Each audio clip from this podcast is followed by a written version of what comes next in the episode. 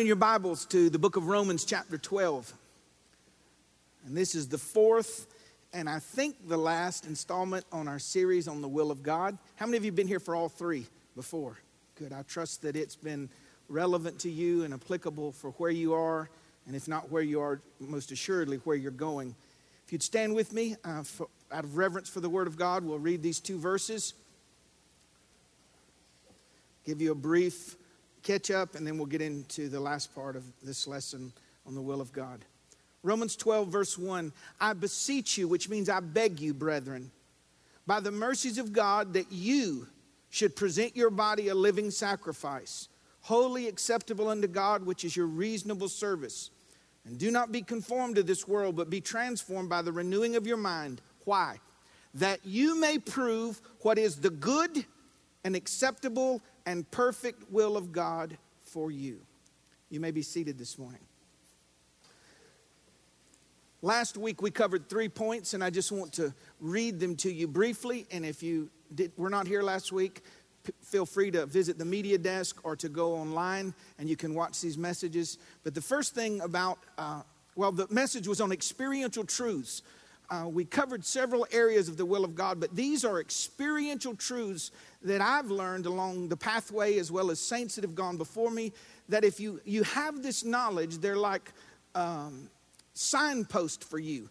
And you understand that these things often happen, maybe not in order, but they happen in the lives of those that were following the will of God as it's revealed to them. And the first is this you may not get to do what you want to do. David wanted to build God a temple, but God said, No, you're not going to be able to do that, although it's a good thing. It's not the God thing that I want you to do. And we have to be careful that we don't spend our life doing good things only, but that we do the thing God has created us to do. Paul said, I follow after him that I might apprehend that for which I've been apprehended of God in Christ Jesus. Why did you grab me? What's the purpose? I want to make sure I do the perfect will of God for my life. Secondly, you may not get to travel the path you would have chosen. Just like Jesus being led into the wilderness, he wouldn't have took that path. And God has specific destinations for us and narrow pathways. And narrow pathways lead to specific destinations, but we usually wouldn't have taken that pathway. But God knows all things and He knows where to take us, how to take us, and when to take us. Number three, you may not get the support you expected. Paul said, Demas, having loved this present world, forsook me. But let me read these to you before we get into today's lesson. You may not get to do what you wanted to do but you will get to do what God created you to do. You may not get to travel the expected path, but you will get to travel the best one. And you may not get the support you expected, but you will get the sufficient grace that God has promised. So that brings us to number four this morning. If you're taking notes, number four, you may not get to keep what you've been given.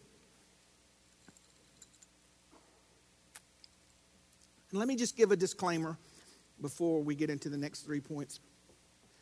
The will of God, there's the express will of God that He gives us in His Word and tells us how to live, and then there's the discerned will of God. There's nowhere in the Bible that tells us where to work, who to marry, um, where to live. And we're not to pursue the will of God, we're sur- supposed to surrender to it as He reveals to us what it is and where it is. And with the will of God is a great peace. There's great joys, there's supernatural powers, there are divine interactions. There's things that you know come from the hand of God, the heart of God, angelic visitations that maneuver. It's a life of great glory. But if all you hear is that part, you get very confused when the cost comes in. And I want to be that balanced voice for you in this age where everything is not only is God is good, but everything's good. Well, no, there's difficulty, there's trial. And in the will of God, this has to be, I've learned this, I've lived this, following Him with deep assurance. I've learned that you don't always get to keep what you have. The will of God is a constant process of emptying and filling, emptying of ourselves filling with God.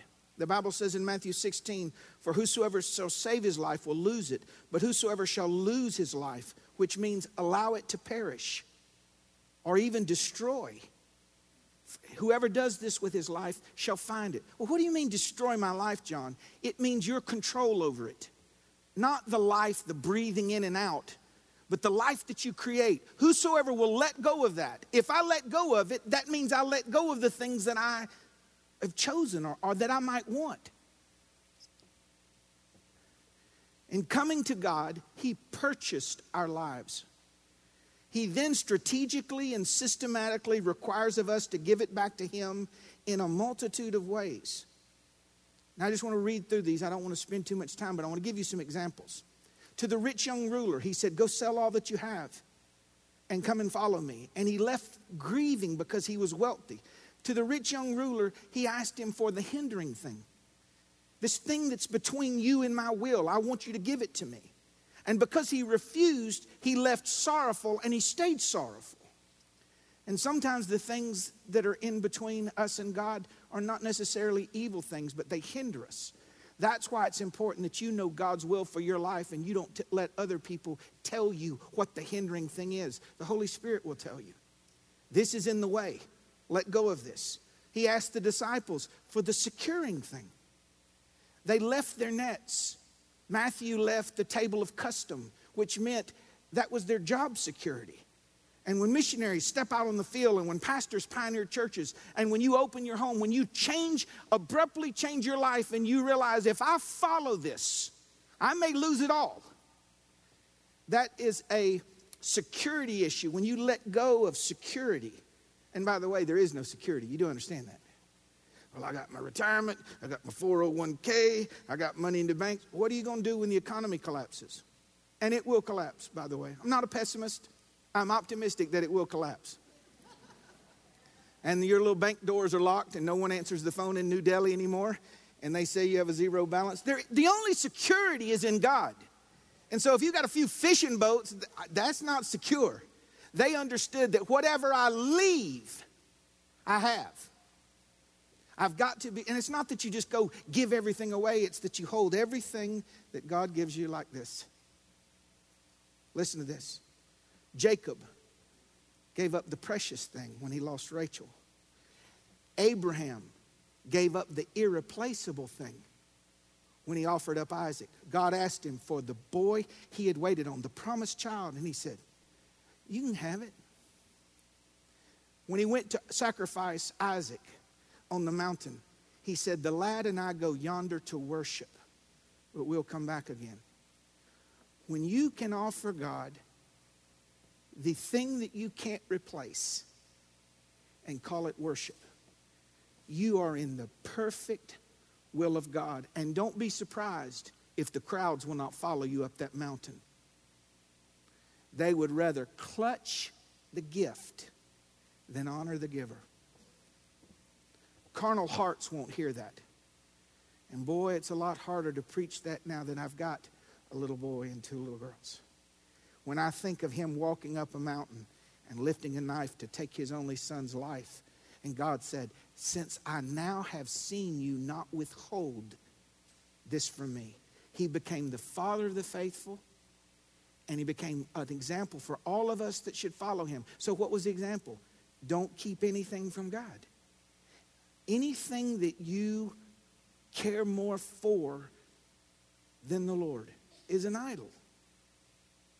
It's an idol. And it's hard not to worship something you adore.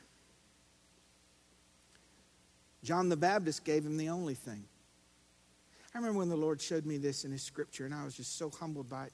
When John the Baptist was in prison, and you know, he'd already said he must I must decrease and he must increase. And when he found himself in prison, he said, Go ask Jesus, is he really the Messiah? Or should we look for another?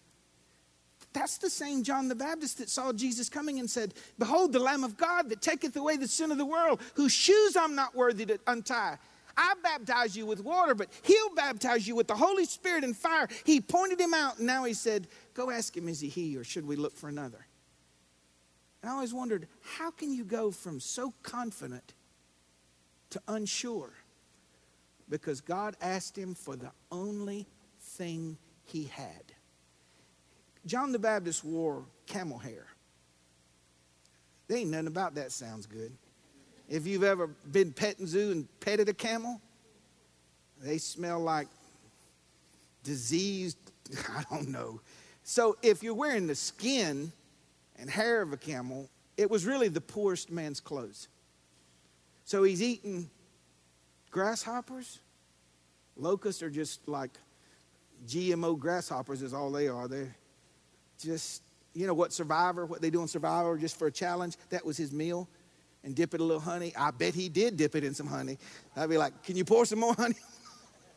I'd have me a jug of honey running all up and down my arm eating. What did he have? Freedom. He would lay on his back and see the stars in the sky, and God asked him for it and put him in a prison. There's a roof over his head, and he said, The only thing I have you took from me. I'm not trying to be negative because there's a glorious side to this, but follow along. Look at this. When God asks something from you that He's not asking from someone else, it's because He wants to give something to you not available to someone else. Watch this. He wanted the rich young ruler to give away some money and have eternal life. He wanted to give the disciples for their fishing boats and table of custom, for their security, he was going to give them thrones in heaven. He wanted to give Abraham. He wanted to not just take Abraham's son, he wanted to make Abraham the friend of God, the first person in the Bible called the friend of God. And he wanted to bless him with 10 million sons. He wanted John the Baptist to decrease so completely that he could highly exalt him in heaven. How can you say that? The Bible doesn't say he's highly exalted. No, it tells us he was going to be because as soon as John the Baptist sent the word, Jesus said of him, Never hath been born a man greater of woman than that man. So if that's Jesus' assessment of him on the earth, guess what his reward is going to be in heaven? And there are those of you that the, the, the will of God has took you into difficult places and you've lost things. You've buried things like Jacob. You've endured things. It's been, there's been things taken from you. I can't imagine. I've got a preacher friend of mine in town that buried his two year old little boy. And he tells me the story. I was like, how? Why? We, we travel this. Why would God give me a life and watch it die? And listen, if you live long enough, you're going to go through your own wilderness where you don't have bearings and moorings, and what's eternal is going to stay and stand. And you understand God is good regardless of what happens to me. And when something is lost, it means He wants to give me something that wasn't available to me. And in heaven, it will be clear. I love the hymns. I love old hymns, but some of them were doctrinally wrong, just like choruses are doctrinally wrong. You got to be careful what you sing. Like, you know, one of the hymns says, when I kneel in prayer, I hope to meet you there? Hope. Like Jesus might not be in or something. but there are hymns that talk about uh, we'll understand it better. And it says, we'll ask the reasons, he'll tell us why. No, you won't. You ain't going to ask him nothing. You're going to get to heaven and you are going to be glorified and you are going to have the mind of God, you're going to see everything clear and you're going to say, Perfect are you in all your ways. Perfect are you. I was looking through the lens of a few years and you were looking through hundreds of millions of years of eternity. You, you didn't take something from me, you sowed something into eternity and it came up this beautiful field of glory. Great are you, Lord. But you need to know that you cannot always keep what you've been given. Jesus told him, No man that has lost house or brother or sister or father or mother or wife or children or lands for my sake and the gospels, but will not receive a hundredfold now in this time and in the one to come eternal life, and in that day the last shall be first. You may not get to keep what you've been given here but you will get to keep everything you send ahead there. You may not keep everything here, but everything you send ahead, The Bible says there's no thieves, no rust, no corruption. And I want to drive this point home. And so I'm going to say it as clearly as I know how. Whatever you keep from God will keep you from God. Is there anything that He could ask of you or that you would lose that would make you turn from Him? My wife, my babies, my ministry, my dreams, my pleasures. I will not clutch the thing He put in my hand. Because the thing in hand will keep you from the thing He wants to put in your hand. So you pick for me. The Lord giveth, the Lord taketh away. Blessed be the name of the Lord. And eternity will make it all clear. For years, I used to preach that I have not found one benefit from my earthly dad dying when I was a little boy. Not one. Not one. But now I do. I really do.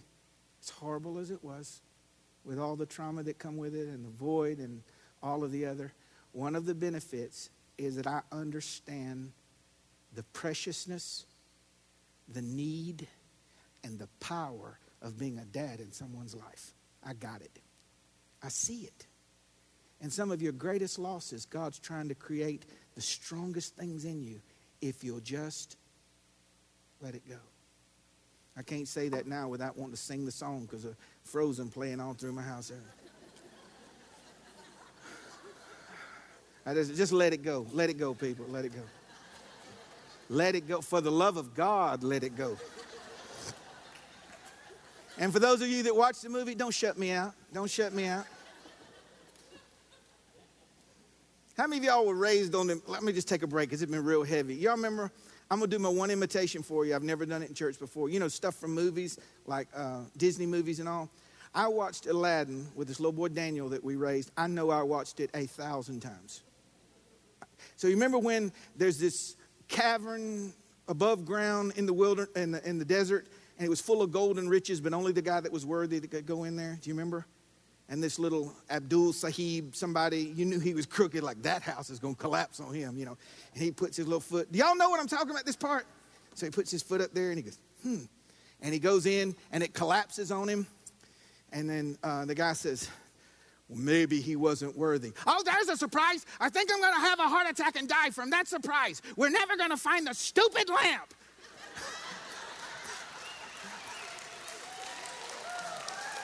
Thank you. Thank you very much. It's emblazoned. And then he goes, easy fuego, or whatever. Has nothing to do with the sermon, but it gave us a. All right. Gilbert Gottfried for you young people. Okay. In not getting to do what we want to do, that's a matter of authority. In not getting to travel the path we would have chosen, that's a matter of predestination and not getting the support we expect, that's a matter of dependence, who you depend on. And not getting to keep what you've been given, that's a matter of priorities. And this next point is a matter of refining, preparation, and maturation. So, number five, you may not get a pass on the things that make life hard. That was one of the things we talked about, but that was more an attitude of clutching. Don't ever clutch the things that God gives you. You may not get a pass on the things that make life hard to bear. I'm sorry to tell you that what, what is being presented generally, there are exceptions, but generally on Christian television is not real. Okay?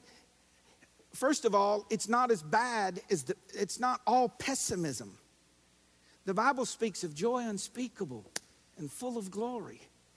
But primarily this is not the this is not the dance this is the preparation our life on earth is not about getting us comfortable it's about getting us prepared for the life to come and in god's will there's a refining process and we're not refined by blessings We're refined by difficulty and trial and testing and purging.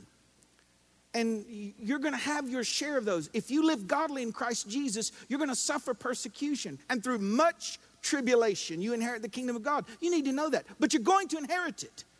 And there's going to be great joy along the way, but there's going to be difficulty. It's hard to live in a system where there's satanic rule temporarily. The world lieth under the wicked one, and we're the despised. There's great opposition. Ephesians 6, 6 says, We wrestle not with flesh and blood, but against principalities and powers and spiritual wickedness and rulers in dark and high places. We wrestle against demonic forces. You're going to have great vulnerability where God told Elijah, Go show yourself to King Ahab, and I'll send rain on the earth. And that's a death sentence to go stand in front of the king when the king has employed thousands of people just to find him to kill him. And sometimes you're going to have to be very vulnerable to follow God. We're wrestling demons. We're in vulnerable places where we step out on nothing and hope it holds us up because the Lord's asking us to do this. You're going to experience great misunderstanding, some of you. That's hard for me.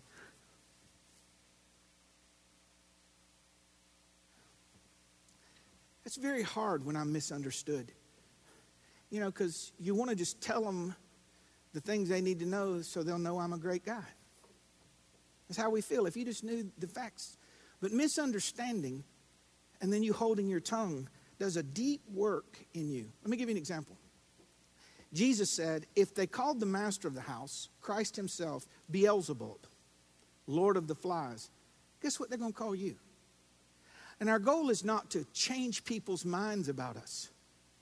That's why we don't defend ourselves for years and years. It's not been a problem for several years. But in the middle years, I told our church staff, don't ever defend me or this church. Don't ever defend us. It is not our job or calling to let everyone understand us. Let your ministry and your life be your defense. So if they're going to call Jesus the devil, you know we're in trouble. But misunderstanding has a way of purifying you and, and harnessing you, disciplining you, where you're free from the addiction of the opinions of people. People are crazy, crazy. You can't get your bearings from them. To hear some people talk to me, you know, after they're done, I'm so filled with pride. I think I'm, you know, there's God, Jesus, and me. I'm not Jesus. And here's some people, I'm the Antichrist. I ain't either one. My name's John. I'm in the middle. You, you, you got to let it have its perfect work, though, and understanding, understand that misunderstanding is a tool that God uses. Let them talk. Let God be your defense. Learn to satisfy yourself on the opinion of the Spirit in your heart. When you wake up and you say, God, are me and you good? And he said, Me and you are good. Let it be enough. Let them talk because the words of men fall to the ground, but the words of God stand forever. There's great mistreatment. The Bible in Hebrews 11 talks about those that obtained a good report through faith. They had cruel mockings, scourgings, bonds, and imprisonment. They were stoned, cut in half, tempted, slain with the sword. They wandered about in sheepskins and goatskins, being destitute, afflicted, tormented, of whom the world was not worthy. They wandered in deserts, mountains, dens, and caves, and they all obtained a good report through faith. I'm amazed at the charismatic Pentecostal personalities, of which I am one. I am Pentecostal to my toes. But I'm amazed at the, the prevailing theology that if I'm right, and God's right, and I'm right with God, everything works. Now, had these people had any faith, they could have came out of that cave. Whoop! Come out of the cave. They're cutting you in half.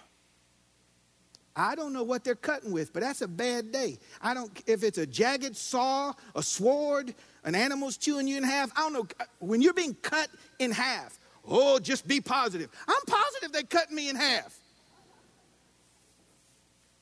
sawn in half, stoned, murdered, run through with a sword. And we're taught that if they had faith, they could have accepted, they could have escaped it.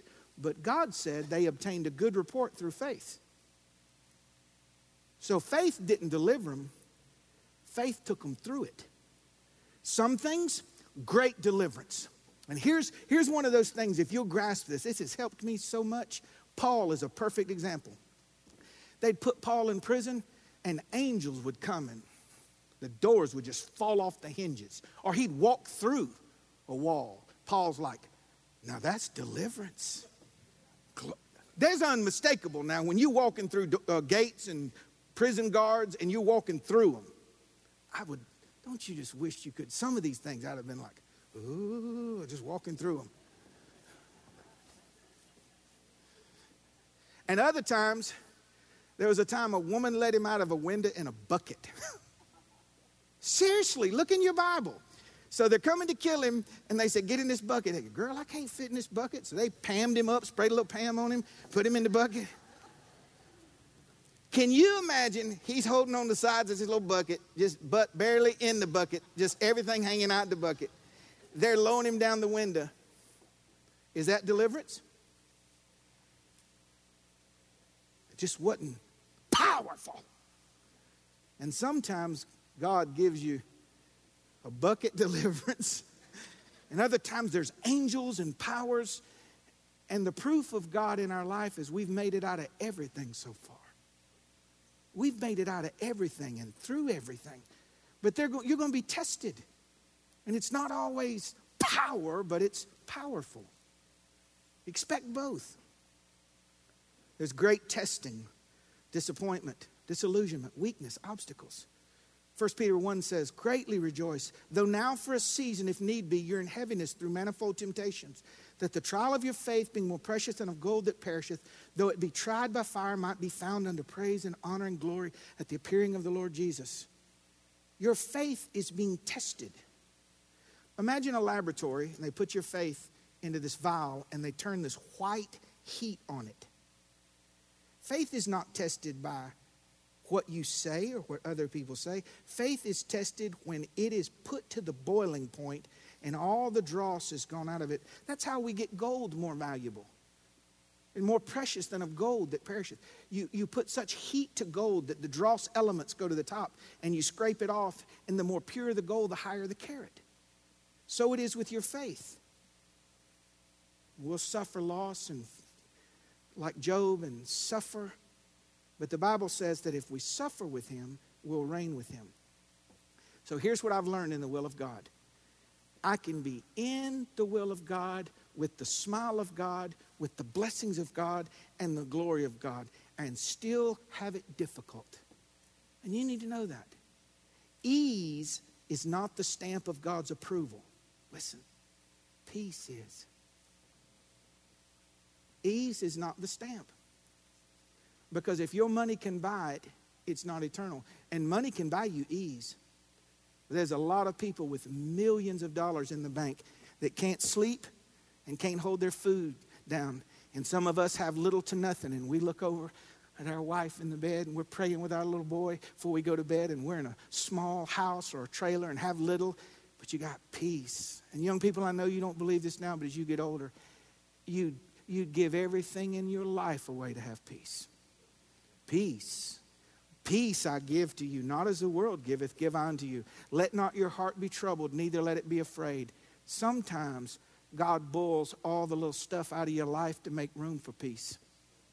Sometimes. Sometimes. Yeah, it is. I ain't in my notes. That's good. Listen to this. The Spirit bears witness with our spirit, which means He tells us that we're children of God. And if children, then heirs. This is Romans 8. Heirs of God and joint heirs with Christ. If, if, which means that some won't. If is conditional, right? If you suffer with him, you may also be glorified together with him. For I reckon that the sufferings of this present world are not worthy to be compared to the glory that shall be revealed in us. The rewards in heaven are not gifts, they're earned. Grace is not earned, it is a gift. And those of you that are patient in tribulation, those of you that worshiped at the graveside, those of you that have pushed on through loss and difficulty and confusion, and even if you're feeble, you're faithful. The Bible says that if I suffer with him, which means I don't pull away from him, I'm like, where else am I going to go, Lord? You have the words of eternal life. The Bible said you'll also share in his glory. If you share in his sufferings, you'll share in his glory. If you share in the misunderstanding, you'll share in the validation. If you share in the loss, you'll share in the gain. If you share in the death, you'll share in the life. You see, I'm a joint heir, which means I'm connected with Christ. What if, like a slingshot, what if all of your loss and all of your pain and all of your, yeah, I'm making sure that baptismal pool ain't open. All of your misunderstanding, all of the disappointments, all of the hurt, what if it lets go and it goes that far into eternity with blessing? It says so. I reckon, which means I count, I add it up, I'm doing math. The sufferings of this present world aren't even worth a second look compared to the glory that shall be revealed in us. Do you understand? Let me just take a minute here. I'm, I just feel like I'm supposed to. How can God wipe away tears so that we, we will never cry again? There shall be no tears, no sorrow, nor pain, for those things have passed away, and God makes all things new. Now, okay. God doesn't do magic. It's not like, and God doesn't do magic. He's powerful. What does He do? The glory in heaven is going to be so great, it's going to eclipse it.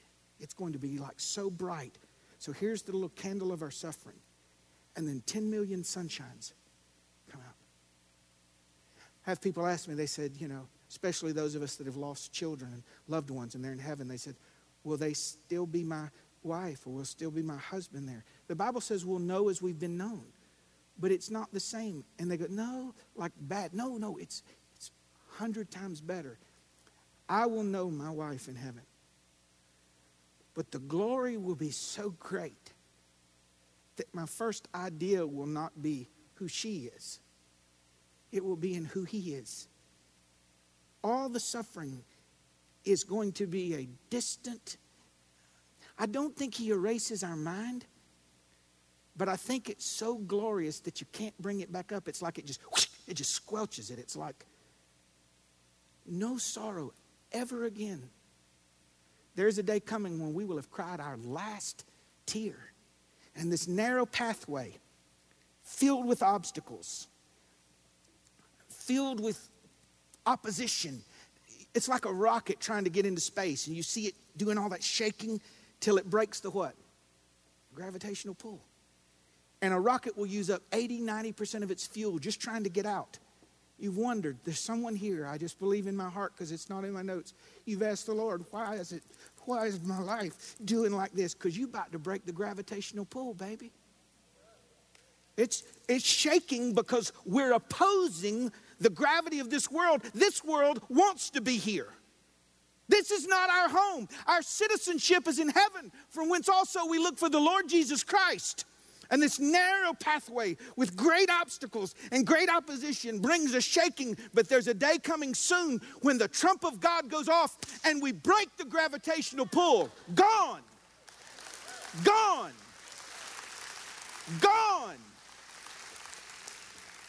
How do you know you broke through? I stopped shaking. If you think it's been difficult here, wait till you see how glorious it will be there. For those of you old enough, you remember the chorus? What a day that will be. When my Jesus I will see. When I look upon his face, the one who saved me by his grace. And then he'll take me by the hand and lead me through the promised land. Oh, that's ridiculous. There'll be millions of people in heaven. He won't have time. We got eternity, baby. He can take all the time He wants with all of us. What a day, what a glorious day that will be. And another one, if you don't mind me reminiscing, it shall be worth it all. It's going to be worth it all. He's going to call your name. He's going to call your name. John, hey, you made it. You promised. Through much tribulation, much anguish. Now, watch. First the natural, then the spiritual. Life comes through labor. We were born again through the womb of the Spirit, labor. When we go into our heavenly reward, it's like the water breaking, and instead of crying, there's joy forevermore. I'll read this part again. If you think life is difficult here, wait till you see how glorious it will be there. And finally, number six. You may not have the last chapter in life that you thought.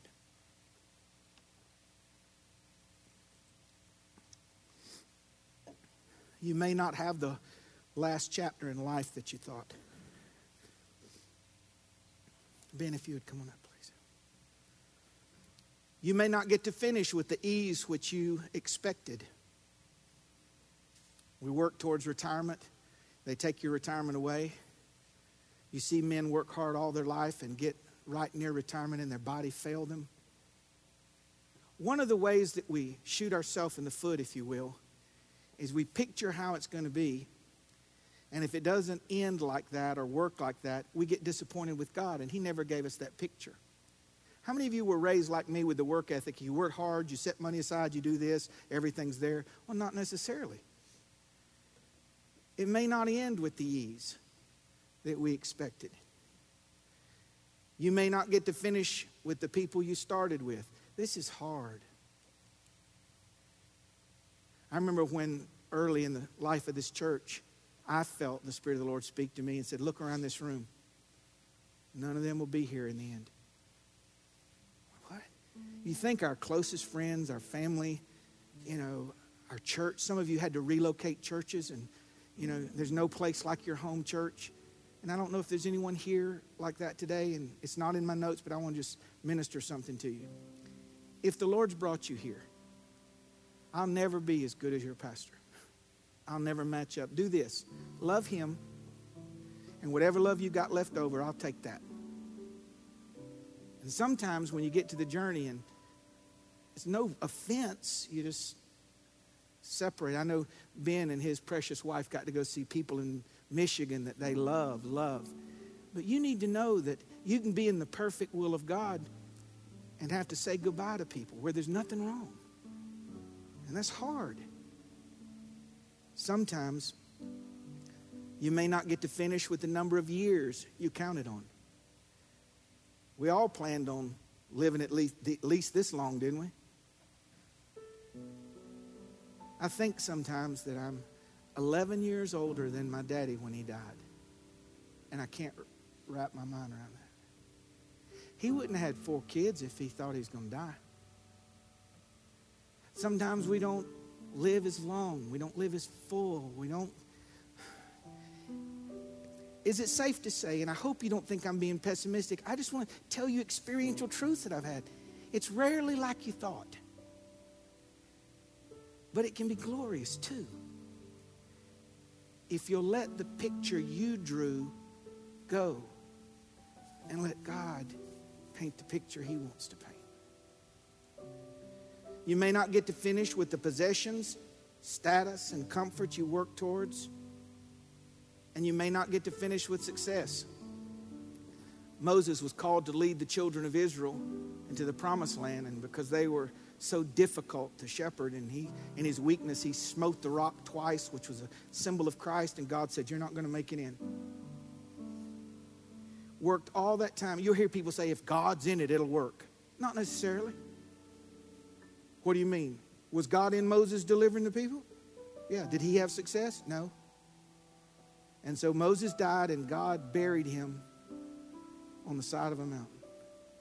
Moses was so precious to God that he wouldn't let man bury him. What does that look like? Did he come in the form of a theophany as a man and pick him up in his arms? Did he? Did he go lay him down and dig a hole in the side of a mountain and put him in and cover him back? I don't know. I know God buried him because he knew they would have built an altar or a shrine to him. But on the Mount of Transfiguration, when the first, the first time Jesus let his glory come out, there appeared two men standing behind, beside him, Moses and Elijah, and they were transfigured means being changed, flesh glory, flesh glory, flesh glory, like that. So here's Jesus, and here's Moses, and he's like, where was he?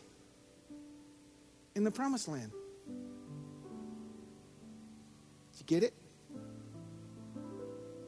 Some things don't end here like we want it to, but in the economy of God, grace transcends all those limitations. And we travel to places in grace that we never earned on the earth. Isn't that amazing? I finished with this. The question is not did you did you did your life finish the way you wanted it, but it did it finish the way God planned it. The question is not did your life finish the way you wanted it, but the way God planned it. One of my favorite Bible figures, if not my favorite, is the life of David king, shepherd boy, hurt little boy, alienated, misunderstood. He's just a real person. I, I don't relate with the great victories that he had because he was such a, a warrior from his youth. But when he slept with that man's wife, Uriah's wife, and had him killed, God was so angry with him that he killed the baby that was born. It was a, it was a very difficult time for David. And from then on, you know, people can forgive, but they remember. He was not just the sweet psalmist, and he was not just the king of Israel, but he's the man who covered up his adultery with the murder of a good man. And did you know it says in the book of Acts that David died fulfilling the will of God in his generation? For that person like me in this room, you've given up on yourself because you failed. You failed horribly. You failed visibly, and people remember. You can still finish the will of God because grace compensates for failure. David in heaven is not known for his murder, but for grace that operated in his heart. And David fulfilled the will of God. So, in closing, we know what's the will of God for us expressed. This is the will of God that you be thankful in all things. This is the will of God, even your sanctification. But for your personal life, don't search it but surrender to it. Say, God, whatever you want from me, the answer is yes. You reveal it, yes. You want me to stay? Yes. You want me to go? Yes. Yes. Yes, Lord. You can live in the perfect will of God. Well, how do I know? How do I know? Peace. It can have all kind of problems, but if it's peace there, you I'm in his will. There's only two types of people in this room the people that are living in the will of God and people that are living outside the will of God. And God will never choose for you. God will never choose for you. And if living in the will of God was easy, more people would do it. But you have the capacity, you have the invitation, you have the opportunity to live in the will of God. There's no safer place. There's no more divine place. There's no more beautiful place. There's no more rewarding place. There is no more glorious place. You'll know. You'll know. It's called the sweet spot when you're right where you're supposed to be, doing right. I don't know what I'm supposed to do. Then tell him, I don't know what I'm supposed to do. Guide me. We stopped traveling in the will of God at the last place we told the Lord no. Go back and tell Him yes. Start over. And finally, grace is sufficient for you. Sufficient grace. My grace is sufficient for you to start over, to finish, to overcome, to get through, rebuild. My grace is enough for you. And I just speak that over you as my church family today. Great grace is on your life. Great grace is on your life. It's on your life. It's on your life. May we prove by our lives what is the good, acceptable, and perfect will of God for us. And don't let anybody talk you out of it. Would you stand with me this morning?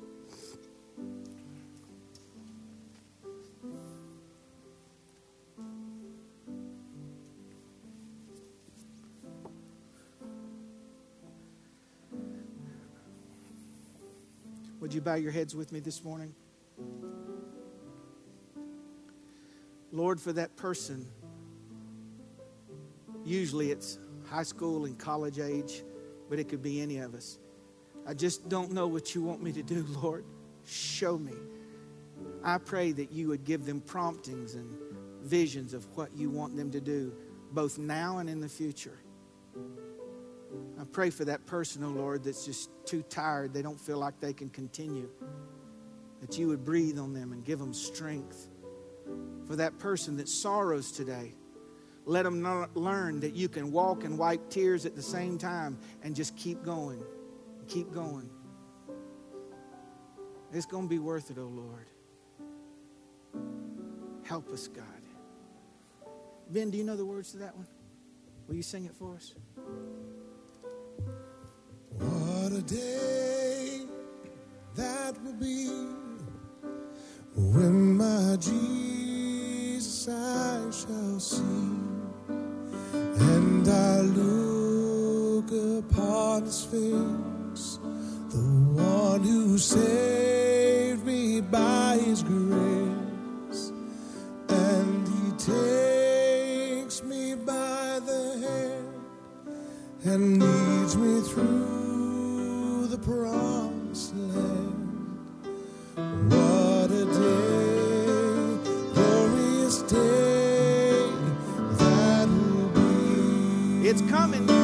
It's coming.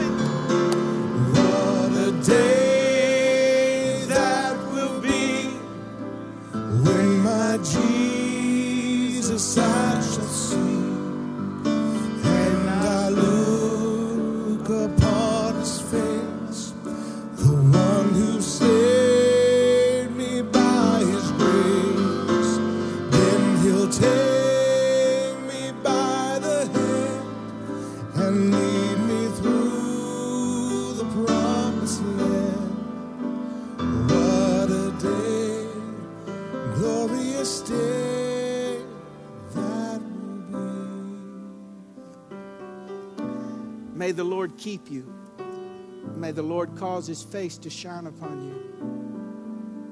Follow the Lord. Lean on him. Acknowledge him in all your ways, and he'll direct your paths. For the Lord is faithful